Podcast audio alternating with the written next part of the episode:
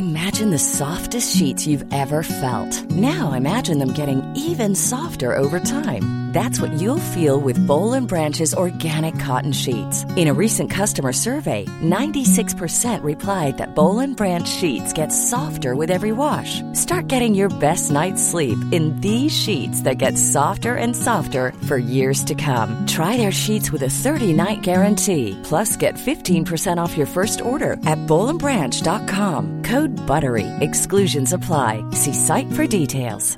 There's never been a faster or easier way to start your weight loss journey than with PlushCare.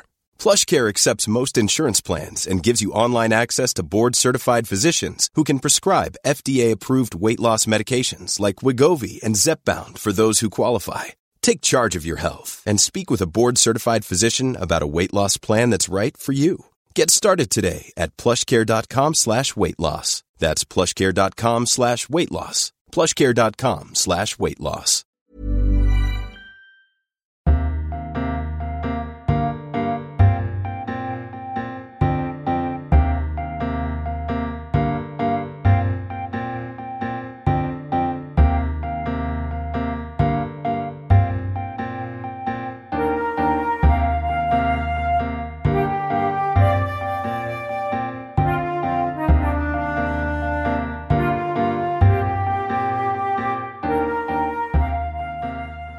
Welcome to this week's episode of the TLS podcast, the first of the new year. I'm Thea Lenarduzzi, an editor here at the TLS, and Lucy Dallas, our arts editor, is here with me too. Hello, Lucy, and Happy New Year. Thank you. Happy New Year to you. How are you doing? I'm well. I'm I'm genuinely refreshed. How are you? I'm all right. How often can you say I'm genuinely refreshed? That's I know. I'm not good. sure it's going to last very long, but you know, while, while, it does, you've said it now. You can't take exactly. it back. Might be gone by the end of today. But anyway, tell me. Um, let's have a reading catch up. What what did you read over the over the break? I have to say, I was busier than I thought I would be. Oh, I'm sorry. And I didn't settle down and read great works of, uh, you know, new and important great works of literature. I'll tell you what genres, and then you'll get an idea. Okay. I read cookery books. Mm-hmm. Great. uh, some gardening books for solace because it was December. Um, I read space opera, as I like to do. Yes. Because I, I feel it's educational as well as thrilling. Um, and some fantasy Sounds like a very rich diet. Yeah, but it, there was quite a lot of rereading as well. What I mean is, it was bits here and there. Right. Do you know what I mean? A bit of this and a bit of that. So, right. so lots of reading, but nothing very coherent. What about you? I bet you, I bet you did something more, um, a bit more solid. Um, well, I finished the Franzen, which I'd mentioned that I was reading a couple of podcasts ago. It is so, certainly large, um, not a very practical book to take on travels. It's no. incredibly heavy hardback of 700 pages or something thumbs up, thumbs down, thumbs? Um, when I last mentioned it, the thumbs were up. The thumb, or you know, the thumbs mm. were hmm. pointing generally upwards. And I, I don't know, I, I, re- I really enjoyed it for the most part. But then towards the end, I just felt it lost its power a little bit, and I was a bit disappointed by the ending. So was the most difficult uh, bit. Mm. Um, ask me again in a week. Um, but no, I read Imbolo Mbue's book, which I'd been meaning to. It was out earlier last year. How beautiful we were. I really enjoyed that. It's, it's a novel, um, is it?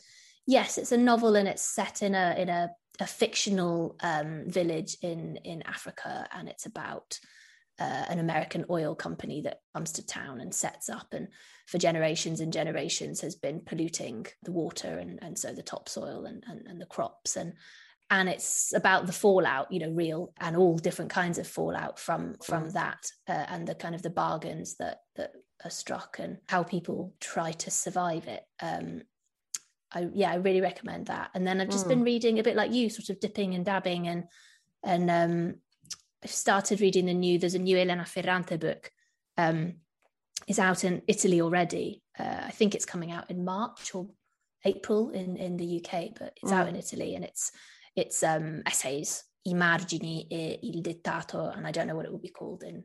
I think in English it's going to just be called in the margins or something, but it's sort of essays about about writing and and that sort of stuff. So I've just started that, and now I'm back. I'll probably just just collapse and, and my my reading will fall off a cliff.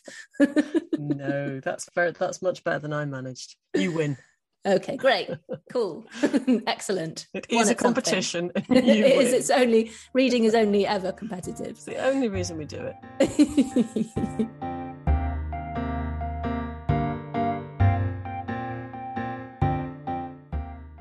Coming up on this week's show, how are mother tongues lost and found? Irina Dumitrescu will tell us about an engrossing and poignant study of bilingualism. Memory Speaks on Losing and Reclaiming Language and Self by Julie Sedivy. But first, some of my favourite pieces to work on and read at the TLS are the ones where, perhaps because of a new biography or a reissued book or two, our writer revisits the work of a well known figure, recontextualizing and reconsidering things with which we might have thought ourselves familiar. There's always something more to be said, always a new detail or angle of approach. This week, the writer, editor, and translator Chiara Marchelli takes on the challenge of that master of the uncanny, Antonio Tabucchi, who died a decade ago this year. The task is not an easy one, as potential meanings and alternative realities proliferate. Reading Tabucchi, you're never quite sure if you've understood correctly. Nothing about his writing lends itself to being pinned down. But the rewards for trying are as clear as day. Chiara Marchelli joins us now to tell us more. Hello, Chiara. Hi, hello, everyone. Hello, thanks for joining us. Now, the occasion, we should say, for this piece was offered by three reissues. Uh, in English of Tabucchi, there's uh, Little Misunderstandings of No Importance and Other Stories, translated by Frances uh, Frenaye, Requiem, translated by Margaret Jull Costa, and Pereira Maintains, which is translated by Patrick Creagh. Uh, they've all now achieved the enviable billing of Penguin's modern classics. Uh, now, presumably, your familiarity with Tabucchi was in Italian, even though not all of these were first written in Italian. Has it has it been a while since you'd last read him? And if it is, if you did first encounter him in, in Italian, was it strange to encounter him now in English? The first time that I read Tabucchi was uh, in my early twenties, and I started with um, Pereira Maintains.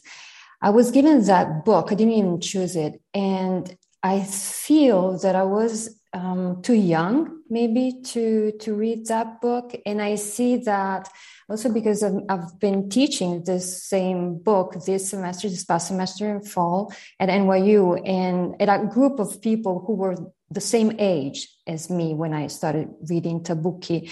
and it was uh, so curious for me to see and so interesting for me to see their reaction to the book compared to mine and also these reactions compared to mine uh, this summer, this spring, when I read that book and the others as well. And besides these three, many more, because I think that I honestly fell in love with them now that I'm a little bit older than mm. in my 20s. And also as a writer, because I was already, I was starting as a writer back then. And now, uh, having published several novels already, I find some themes and his conception, his concept, his idea of literature is so useful for me, so nourishing. Um, so it was a completely different experience reading him in English didn't really add or change too much to that because I'm kind of used to teaching Italian and teaching translation as well. The, the experience of it was really, really uh, different and very deep. And it's so funny because uh, Tabucchi sets his stories in landscapes that are very unfamiliar to me because I've never been to Portugal, for instance. But the way he describes atmospheres and the way he penetrates character psychologies and places and tastes, and it always re- resonates with me in a way that reminds me of myself and of my experience. Mm, it's interesting because, as you described it there, it, there is something about the way he writes about places which is both highly specific and also has this kind of, it could almost be anywhere. There's almost like a universal quality to to the way he describes these places. Yes, I agree with that. And that's also why I think such a universal writer, because he can, like eh, many, all of the great writers, they can be, they must be very specific about the places and people that they tell, that they write about. But if they tap into the universal, then they can reach anyone, I believe. My first feelings when I reopened his books was that he was scared of nothing. Mm-hmm. he had no fear at all. He would just feel like writing something and he would do it. Whatever he wrote was so different from whatever he had done before. But the main point is that he was never focused on himself. He was always very curious about the other, telling the other, observing. And he, he attributed his his disquiet, which is something that a, a lot of people note in his work. This disquiet he attributes to almost like an overload of messages received. Yes, and I, I actually love that. And I mention it very often, especially when I'm asked why my novels are so disquieting. and I say, I always say, well, Tabucchi said it, so I can say it too. and I, well, that comes from Pessoa. And I do believe that literature, he, he did believe that literature did not serve to console people. It was useless if uh, it, it wasn't literature's task to console people. It had to disquiet. So, in other words, it has to raise questions rather than providing answers. Otherwise, it's not literature. It's like bad TV. I, I really think that all his narrative world was based on this.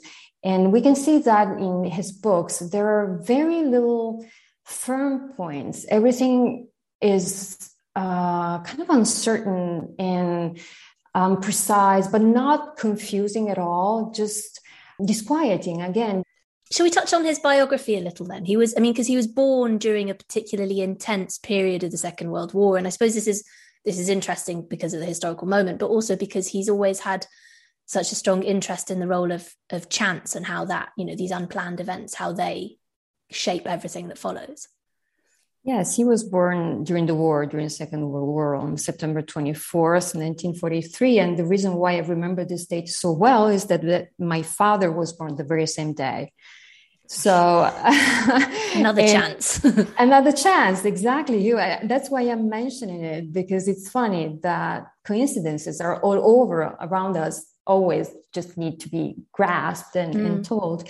So he was born during the Second World War, and he was taken to his grandparents' house in um, a village near Pisa, Vecchiano, and uh, he was brought there uh, on a bicycle by his father or mother, don't remember, and. Uh, and then he stayed there. He was raised by his grandparents until he went to university in Pisa, and then from there he went to Paris to uh, to study a little, and then went back to for his graduation. And so he went through so many, I believe, interesting, you know, well, dramatic, but also interesting phases. The war first, and then, which is interesting, all the cultural life and and transformation and exploration, experimentation in France and then when he came back and started to write himself, I think it was also a very interesting time here in Italy because it was the 70s. So the uh, years of lead and politics changing so much and feminism, um, all the students' movement. I think that he uh, went through all these ages, always, again, as an antenna, absorbing very much and reverting that information into literature and pouring it into literature. Um, not being afraid of leaving things behind, leaving models, languages that didn't work anymore behind. And I think that it's easy to see this in um, little misunderstandings of no importance because there are so many different genres and so many different styles. Sometimes it can feel I don't know, not uh, a little unbalanced in a way if we want to, if we hope to find a very unitary book. But that's why I love that short story collection so much because there's a whole universe into that that reflects, I believe, some of the first uh, part of his life and this uncertainty that we're talking about, and coincidence and chance and the his passage through all these phases that forced him to change every time his way to interpret reality around him And one of the most consequential encounters and, and kind of long lasting relationships and influences that that he came across in, in his in his early stages of development was um, with Portugal and the Portuguese language and Portuguese uh, literature, and specifically with um, Fernando Pessoa. Can you tell us a bit about that? What it was that you know uh, drew him in so strongly? chance again well at least the first encounter with him um, he was in paris and looking for while waiting for a train to go back to pisa he was looking for a book to read um, and he um, picked up the, the cheapest one the, the, the, least expensive which was Tabacaria which is the tobacconist uh, that was published by um, Pessoa, well, Alvaro de Campos, which is one was one of his heteronyms, and uh, he read that long poem on the train. And for what I understand, he basically fell in love with it. And uh, once back in Pisa, he found a um, Portuguese language course. He enrolled in it, and by the end of the year, he came out first. So then also by chance discovered that there was the possibility to, to spend some time abroad, to spend some time in Lisboa. And he took that chance and left. And then, as he said in an interview, life did the rest. And he said life always takes charges of doing the rest because he fell in love with the country, fell in love with the language, and then fell in love with his wife. So he started to live in Portugal and became one of the greatest experts on Pessoa. I think that one of the reasons is not just because he loved the language or he loved the country, but also because the themes in Pessoa are so close to his own interests. All this again uncertainty and uh, this dream-like atmosphere. The saudade as well which is this kind of painful sense of nostalgia. And and again also the uncanny uh, freud's unheimlich uh, which is the, the a sense of discomfort in in what should be familiar but is not. And i think that all these themes were again resonating with him so much that i don't exclude the idea that um, maybe he chose to to stay there also because he found those themes in daily life because we as humans are the product of our environment as well so i was i, I wonder myself being somebody who left italy and went abroad i wondered what what is it that mm. kept him there instead of you know just you, you, do your thing at the university you go back to pisa and then you, you start your career as a writer there and you stay there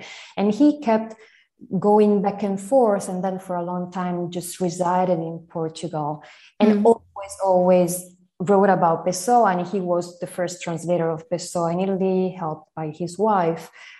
And I think that all these probably well i think because he said it but all this is part of the same experience you cannot really divide up mm, pieces of your life into okay this is my job this is my place this is my wife i think that he just lived that kind of saudade and all that came with it in his mm. daily life yeah and you can you can almost see how in in doing that in living that way and in living as an Italian in Portugal and and then kind of moving backwards and forwards. And he was always in this time writing for the most part in, in Italian and, and writing for Italian publications and all of that sort of stuff. But you could see how that allowed him to continually remind himself what it is to be both inside and outside and to belong and not belong. And those are the themes that that fueled fueled his whole kind of way of thinking.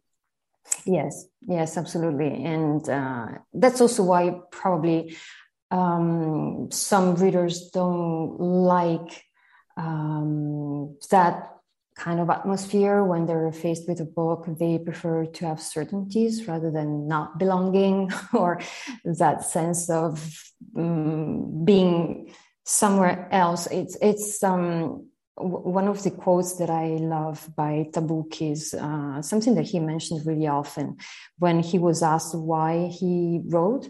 And he immediately corrected the question, saying, Well, I wouldn't really ask why I write, but why do we write? Why, why one writes? Mm, why does anyone write? Yes. And he, he just listed uh, uh, some, a series of questions that are so important. Let me just read a few of those. Uh, do we write because we fear death or because we're afraid to leave? Because we're nostalgic for childhood? Um, because do we write because we're here and we like to be there? Or do we write because we went there, but perhaps it would have been better for us to stay here? So all this uh, is uh, uncomfortable and um, unsettling in a way. And my I, I love it because I live the same, but I don't think that you have to go through the same experience in your life to feel that, especially these times and these days, especially in the last two years, where we seem to lack anything that is going to be stable. But I think that that's exactly where we must not be afraid to go because that's where life happens. And you were mentioning before the fact that he would always write in Italian, and that's something else that I wonder about. And I wonder why, after all these years, only Requiem was written in Portuguese. And uh, well, I'm, I'm guessing here. I don't, I don't know, but I think that when you live in a constant state of foreignness, there is something that you need to to be there all the time. And it could be writing for him or for mm. writers like art but it can also be language. And there are also many levels of language when you speak when you write when you listen. Uh, and it is my feeling that for Tabucchi writing was going deep into that uh, level of unconsciousness as well so that you re- just needed to let things go and let them be uncontrolled.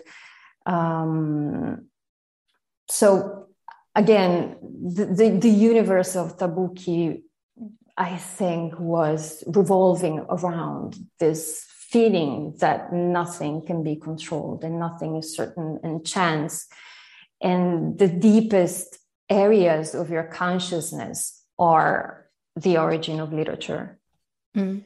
I think, did you say that um, with Requiem also he tried to translate it into Italian and he couldn't do it? He was like, no, I couldn't, I couldn't write this in Italian. I had to write in Portuguese and someone else translated it into Italian. Is that right?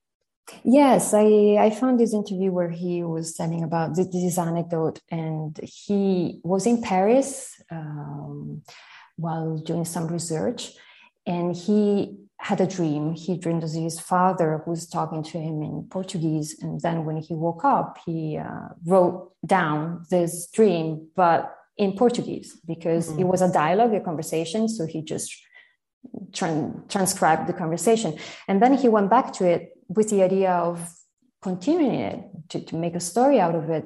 And he tried to do that in Italian, it didn't work. So he continued in Portuguese. And then once it was complete, um, he thought of translating it to, to give it to, to his publisher. But again, it didn't work out. He, he just wouldn't translate into Italian for him. So and he asked a friend then to translate it in Italian for him. He didn't do it.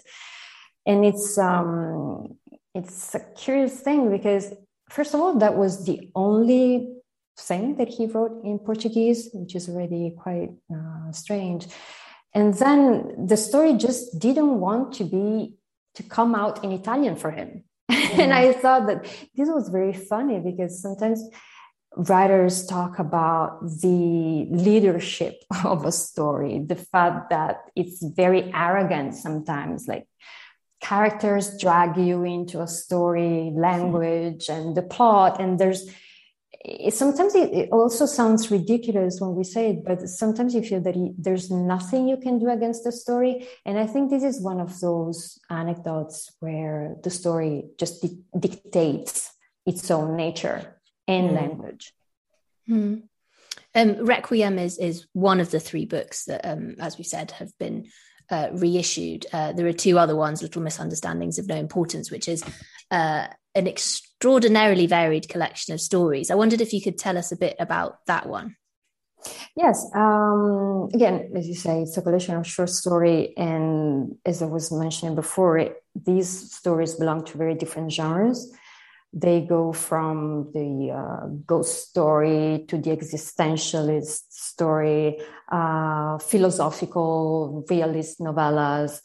There is a little bit of all the possible um, declinations of literature into that collection. Um, the again, th- these characters are like all of Tabucchi's characters, um, people who are exposed to whatever life brings and they try to react to to that some of them uh, try to um, struggle against their destiny some others try to change uh, desperately what their life has become but uh, none of them seems to be really in charge of their own destiny. And so what remains in the end is sovereignty of chance for, for all of them. I um, I really love this book also because it's very again because of its difference, because of the fact that um, there are so many different characters. They're they're very different uh, between I mean from one another and the fact that everything revolves around misunderstandings and regrets and uh, memories that are misleading in the end or maybe wrong. And I think that in this short story collection, it's as if whole life was summed up. And uh, these characters had the chance to represent each of them a different aspect of uh, of the mystery of life, and I think it's extremely rich and um, and also spread all over the world. It's not again always because he wasn't talking about himself, but always looking around. He even the time. Um, frames are different. There's Second World War, and then there's contemporary times, and there are many places. There's uh, India and the United States and Italy, and there's a party, and there's, I mean, it, you don't have the time to settle in into one that you have to change completely setting and, and characters. And I, and I really love this. Mm, you summarize things very well, I think, when you say um, you say that he treated genres not according to their supposed prestige, but as if they were containers into which literature might be poured. And the the effect of reading the collection, because it, as you say, it chops and changes so much, and you know between genre and, and place and character and, and so on, the effect is almost like um, like when you have a fever and you there is like a feverish quality to it i think and you sort of you you feel like you can see reality you can see this truth at the same time as everything being kind of hazy and unsure. So you kind of you both know something and don't know anything at the same time. Yes which is how we go about in life and i that that's also why i, I like him so much. But yes it's uh um, I, I it's again this way of writing, this way of approaching literature, which is just looking around and distilling whatever Tabucchi felt that was important for us without giving us uh, perimeters and answers. I think that was already something incredible.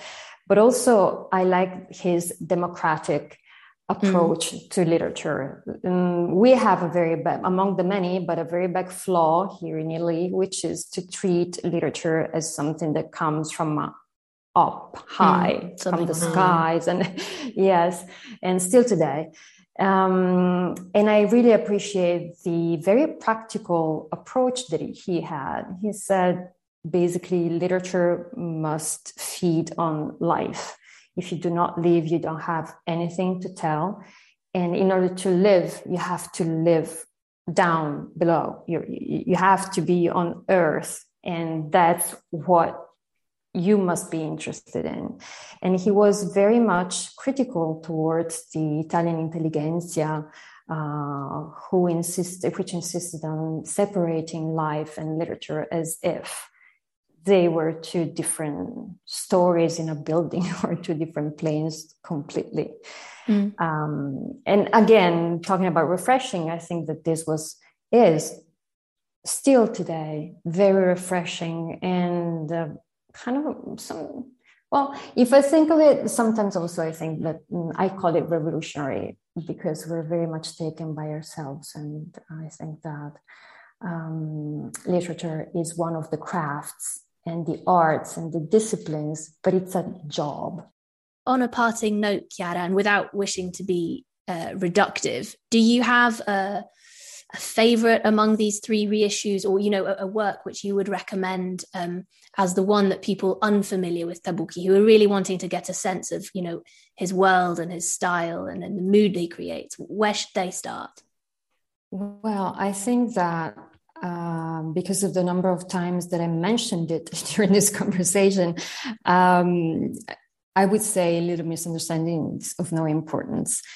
I think that the uh, again the whole world of Tabucchi is into that book and being short stories uh, well they could be discouraging for novel uh, readers but they read so well and they bring you as a reader into such a wide world that you have all the time to uh, penetrate these stories and live through each uh, each one of them satisfyingly without feeling that it's too short. And everything is in there. His themes the perfection of his language uh, his philosophy his commitment as a writer uh, his irony which is i think is very important in his production so um, it's varied and it contains everything I feel uh, that he did throughout his career. So I would say that one. Okay, and I'm unhelpfully going to suggest that everyone read Requiem. So, Lucy, if you could now unhelpfully suggest that everyone, I think everyone should read Pereira That's what I think. there you go. That's that's everyone's work set out for them. Um, Chiara Marchelli, thanks so much for joining us today. Thank you so much for having me. And we should say that Chiara's article on Tabucchi is followed by a long and deep study of Fernando Pessoa by Claudia Pazos Alonso, who's reviewing a mammoth life of the writer. Uh, they make a fascinating pair.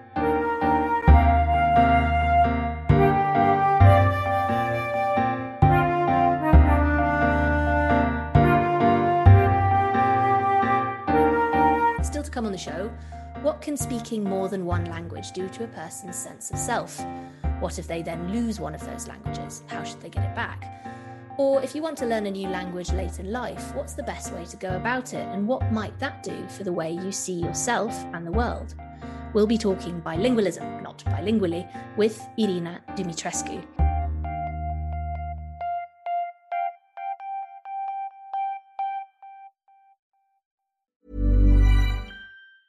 If you thought the only way to get a more defined jawline with natural looking results was through surgery, think again. Juvederm Volux XC is a non surgical injectable gel filler that improves moderate to severe loss of jawline definition and can help you achieve natural looking results with little downtime. Even better, this improved definition lasts up to one year with optimal treatment. No maintenance required. Improve jawline definition for a smooth, sculpted look with Juvederm Volux XC. For important safety information and to find a licensed specialist, visit juvederm.com. That's J U V E D E R M.com. Not for people with severe allergic reactions, allergies to lidocaine, or the proteins used in Juvederm. Common side effects include injection site redness, swelling, pain, tenderness, firmness, lumps, bumps, bruising, discoloration, or itching. There's a risk of unintentional injection into a blood vessel, which can cause vision abnormalities, blindness, stroke, temporary scabs, or scarring. Talk to a licensed specialist specialist to find out if it's right for you.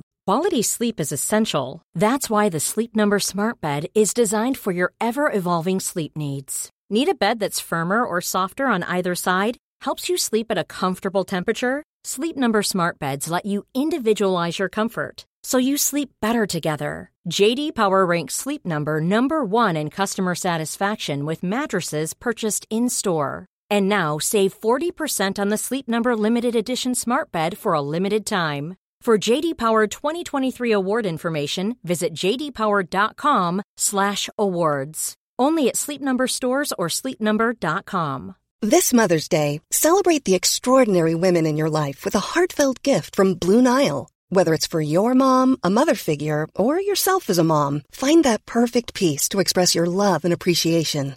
Explore Blue Nile's exquisite pearls and mesmerizing gemstones that she's sure to love. Enjoy fast shipping options like guaranteed free shipping and returns. Make this Mother's Day unforgettable with a piece from Blue Nile. Right now, get up to 50% off at BlueNile.com. That's BlueNile.com.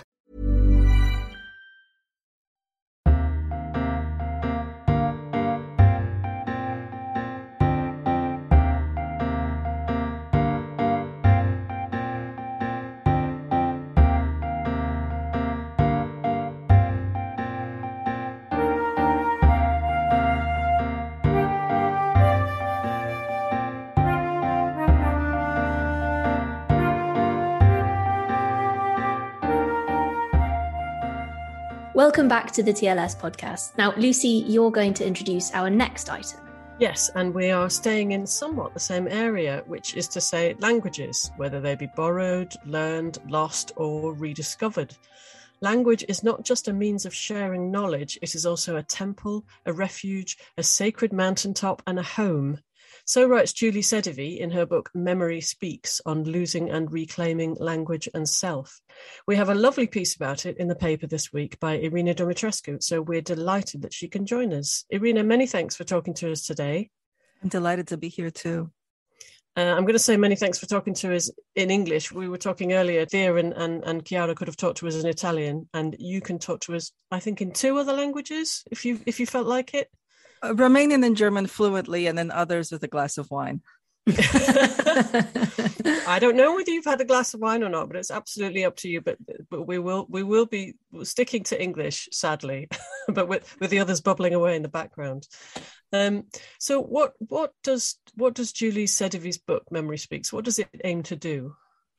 Well, I, it's a fascinating book because it's really about language grief, and the main thread of the book is Julie Sedivy's own loss of her native Czech language. Uh, English is her fifth language. Uh, she had a migration history that took her through many different tongues. And through that process, she lost her mother tongue. And uh, this is a person who's clearly felt the loss of her of her first language very deeply, um, the loss of connection to her own father, to her own home culture, and that spurred the inquiry into what it actually means both for individuals and for communities to lose language. Uh, she's also she's a trained linguist so she can actually draw on uh, research to to try to understand that. Uh, but uh, one of the things that comes out is that linguistic research doesn't really give a full picture of what it means to lose or to attempt to relearn uh, a language. Memoirs, personal experience, uh, these are the sources that kind of fill out uh, the picture of of this really unique relationship between an individual and the different languages they inhabit. Yeah, because you say it's it, it's there's scholarship there, and as you say, she draws on lots of studies and, and and evidence and that sort of thing. But then her own history is woven into it, and you say that's particularly apt when writing about language. It's well, absolutely, because so much of languages we experience it, I think, and certainly as multilingual people experience it, has to do with emotion. And emotions, uh, as Sedivy also points out, are not really treated with a great deal of sophistication in research. They're often, you know, really blunt terms, anger, love, and so on. Uh, but we often have much more complex experiences of our emotions that are also tied to the languages and tied to the the in, individual words we might have for something like longing or depression or or love or enchantment. Uh, so it's it's quite difficult to test for that sort of thing or to test for what uh, what an emotional experience of the tongue might be.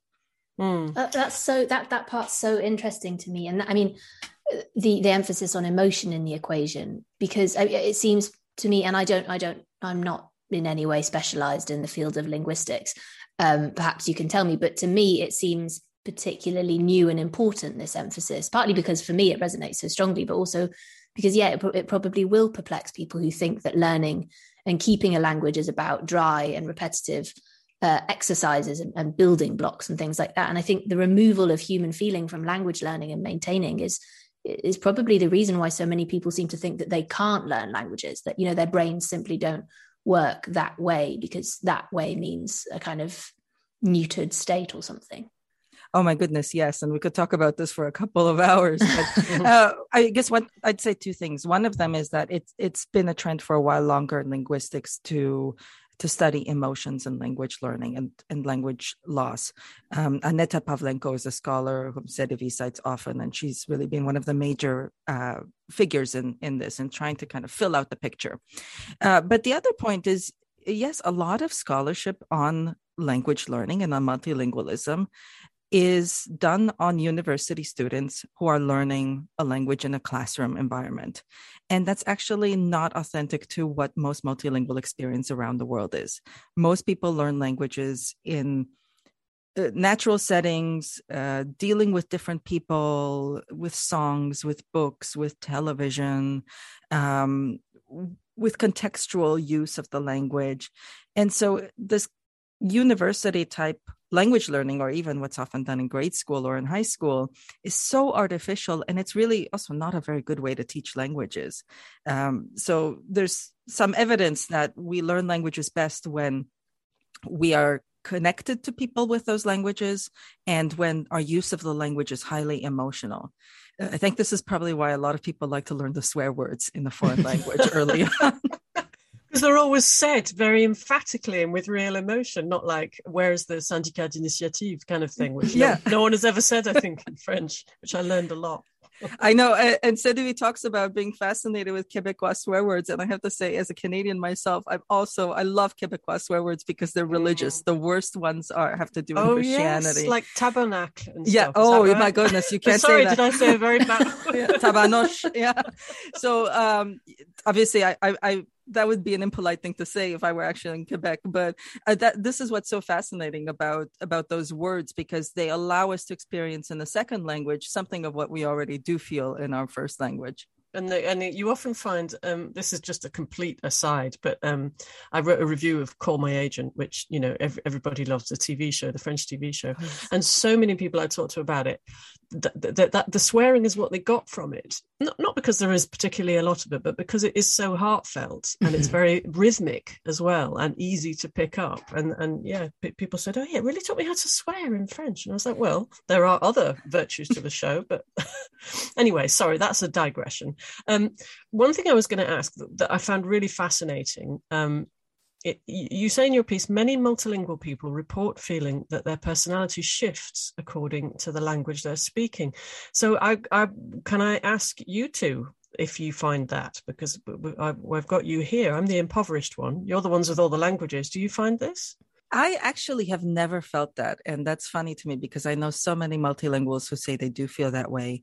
I've also met multilinguals who will speak in a different um, pitch of voice depending on which language they speak. Mm. But for me, um, it has to do with the extent to which I can express my personality in each hmm. language. Mm. So when I speak German, I can't really get my full sense of humor across and that's something that I feel even now though I'm fluent in German. Uh, in Romanian, I can get much more of it across, even though in many ways my Romanian is not no longer as good as my German. So I think that to me is is the distinction. I'm just not I'm my full self in English and a little bit less in my other languages. That's interesting. I think that that definitely uh, chimes with me. The sense of humor part. Um, has always been a thing that that sort of makes you feel if you can't quite express your sense of humor in a language you feel like you're again a kind of stunted version of yourself. Um, and for me it's chopped and changed a fair bit since in sort of different phases of my life.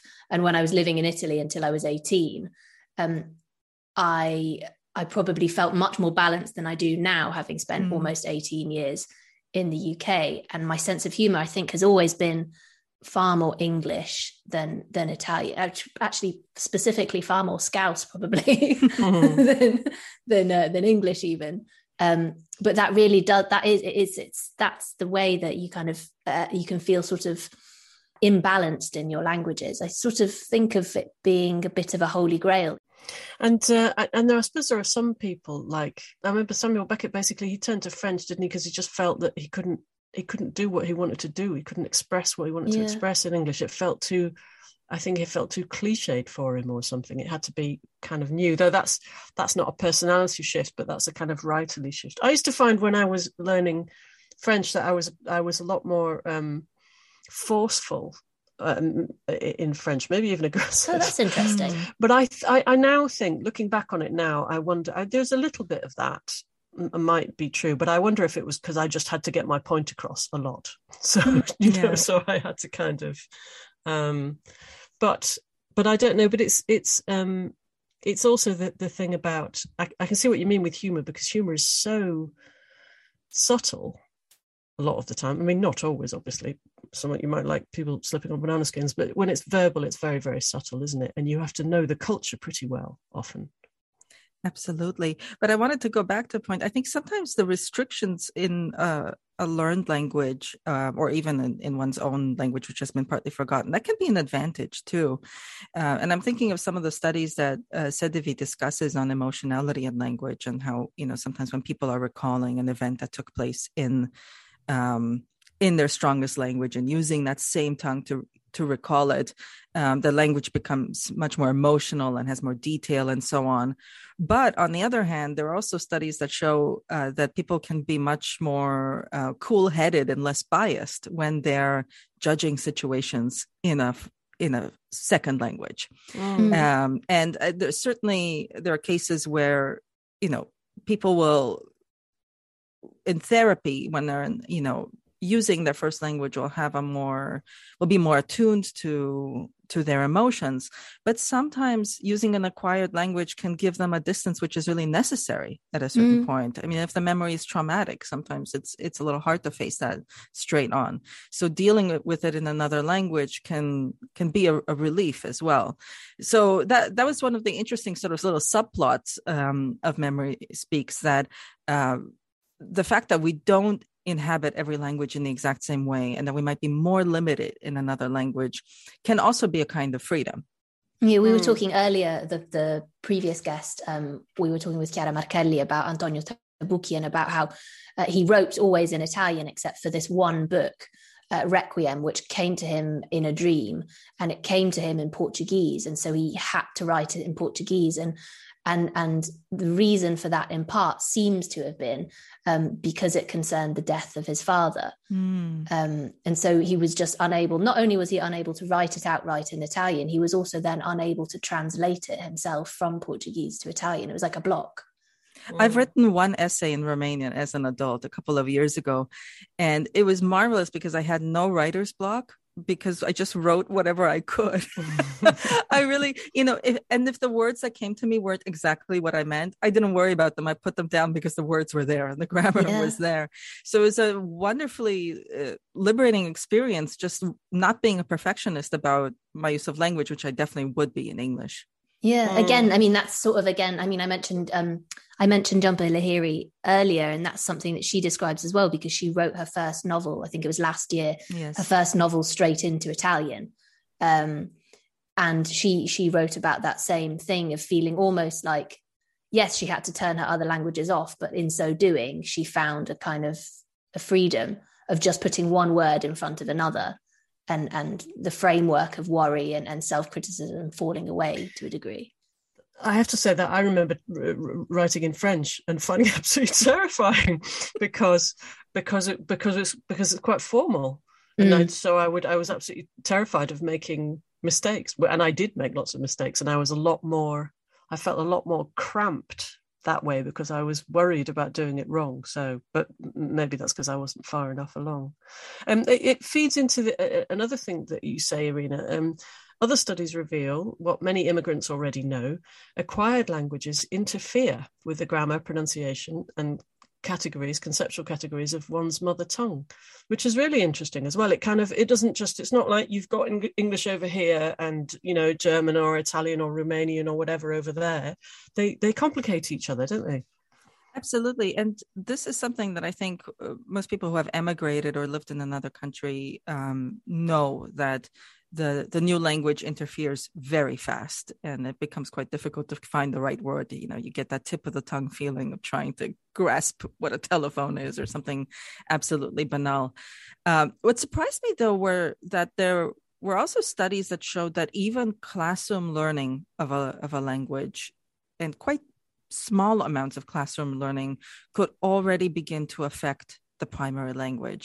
So there was this one study done on university students taking Korean in Korea um, who were English speakers. And after something like only a few weeks of Korean, they were beginning to pronounce their English vowels in a more Korean way. That to me was shocking. I, d- I had no idea that it could be that fast. Uh, I, I thought certainly with immigrant children, you know, they start to have uh, interference very early on, but apparently it can happen at any age. But does it uh, does it it separates out a bit though, doesn't it? I feel like when you've when you've got the new language ensconced, as it were, then the, the separation is easier. Is that right? What do you mean? I mean, so so that um, once you've while you're learning it, you actually get both of them jumbled up. But when you've got the new language pretty solid, does that continue to interfere with the old one? Oh, I think so. Yes.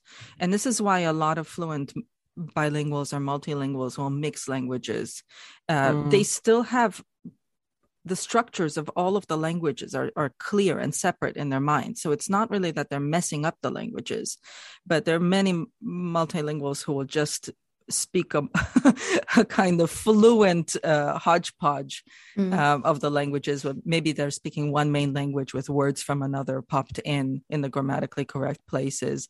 So I, I actually think the multilingual experience tends to be one in which uh, languages are kind of held together in the same mm. mind and, and continue to interfere. Well, and sometimes it's presumably because, I mean, the thing I think that's wonderful about it is it simply gives you access to another world. And I don't just mean another world of culture, which is, you know, wonderful in itself, but and it's just, it's another way of thinking, which, you know, it's, it's like a new gateway. And, and so sometimes um, you will have to look for the word in another language because it's very specific to that language or that culture or something like that. I think the the way of thinking is not really separable from another culture, and um, and you know I think this is why language loss is really so dramatic when it does happen, and especially when entire languages are are lost. Um, Sedivy points out, you know, linguists will talk about having saved the language, by which they mean they've written down the grammatical structures of it and and recorded the vocabulary, you know, in a glossary or something. Mm. But that doesn't actually save a language because a language um, also resides in how people speak it, how uh, they communicate, what kinds of gestures and vocal intonations they use, how they make jokes, what kinds of songs they sing, and so on. So I think those are really, um, really deeply intertwined, and and it's not really just about the fact that you know a word has a different etymology in in another language, but all of the ways that it would be used. That's really mm-hmm. what's um, what's at stake. And I feel that very profoundly because I'm a medievalist. So I'm basically, I spend my life studying languages for which we really only have a small trace uh, of of what there was. And we kind of try to use these mechanical ways to recover how Old English was used or how Middle English or Latin and so on um, mm. was used. But it's it's really incomplete and and often unsatisfying.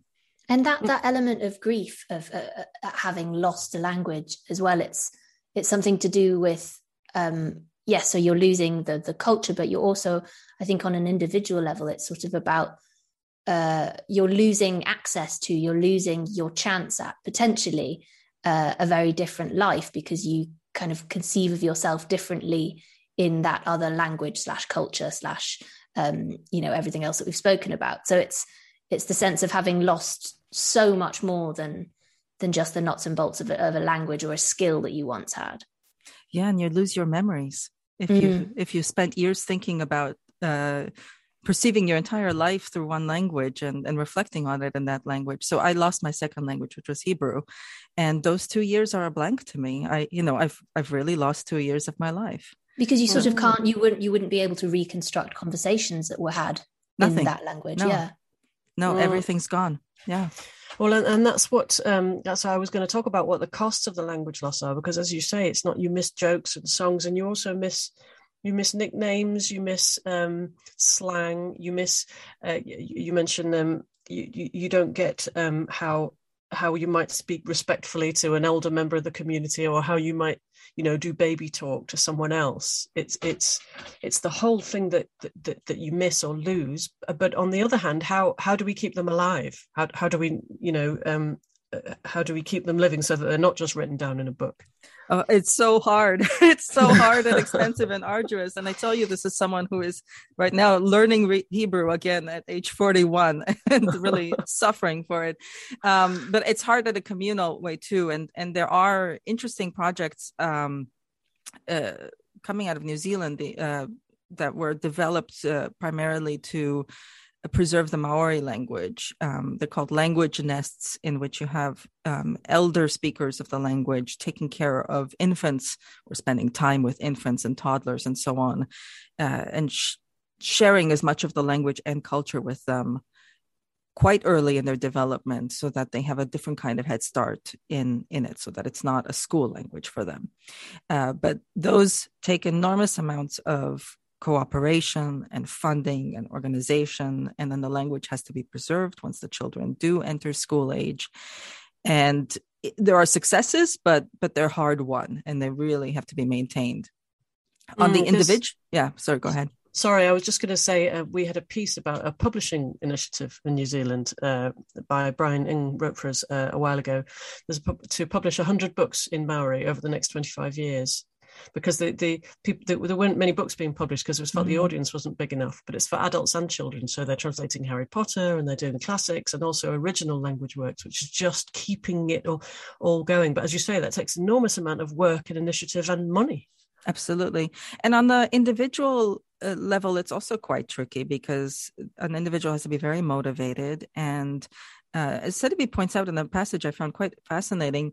Most language classes are meant for new learners and they provide the kind of instruction that's useful for new learners you know like the famous train station dialogue or mm. meeting strangers and so on formal modes of address and that kind of thing. Uh, and they start at zero and go slowly up through the grammar. Whereas heritage learners have quite different needs right? First of all they might not even be interested in the standard dialect. They might be more interested in their own uh, dialect of origin uh, they might know quite a bit of the language passively, but not be able to produce it. They might be more interested in intimate conversations rather than, you know, the train station. Does anybody go to train stations anymore? But you know, mm. um, so I think that's uh, that's what's so difficult is that the the educational structures we have for teaching language really don't suit the needs of heritage speakers uh, who who are coming at it with a different set of associations and who will often feel really bad if they're not doing well mm. when they're taking a class in what ought to be their own language. That's I was that going to ask about painful. that. Yeah, yeah, I was going to ask about that. I wondered, does she talk at all about um, speaking a language as a, a kind of a physical act even like the, the, the muscular dimension of it you know the more how the more your bilingualism languishes and and one language dominates the harder it becomes to even get your mouth to make the right shapes and your your, your neck muscles ache and that can be a really horrible mm. experience a bit like to nod back to the last time you were on this podcast turning up to the gym and being really out of shape it can be quite demoralizing and like humiliating even I think she she talks about it more in terms of the phonetics and the grammar, but definitely about those emotions, right?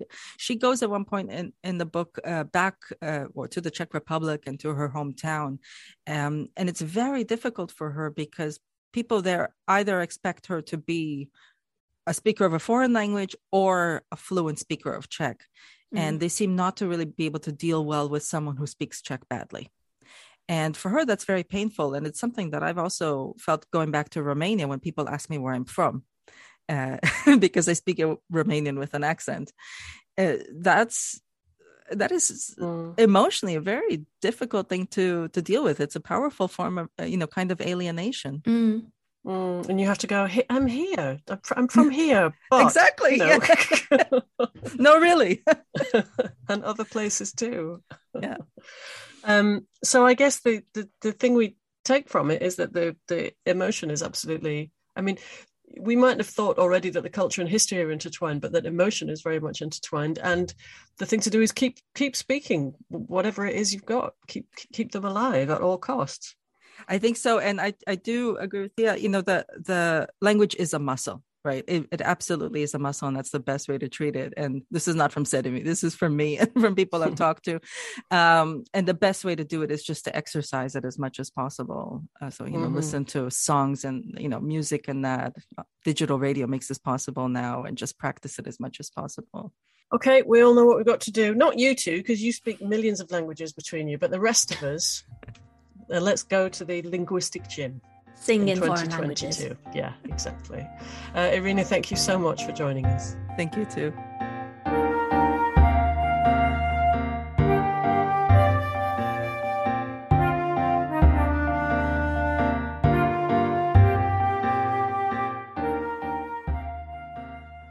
That is all we have time for this week. Our thanks go to Chiara Marchelli and Irina Dumitrescu. Thank you for listening to this episode of the TLS podcast, produced by Sophia Franklin.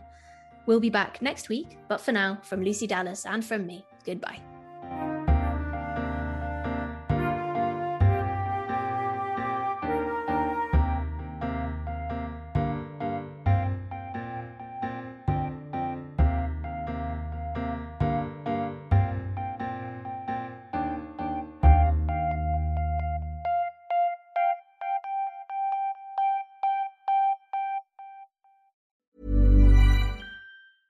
Normally, being a little extra might be a bit much, but not when it comes to healthcare. That's why United Healthcare's Health Protector Guard fixed indemnity insurance plans, underwritten by Golden Rule Insurance Company, supplement your primary plan so you manage out of pocket costs. Learn more at uhone.com.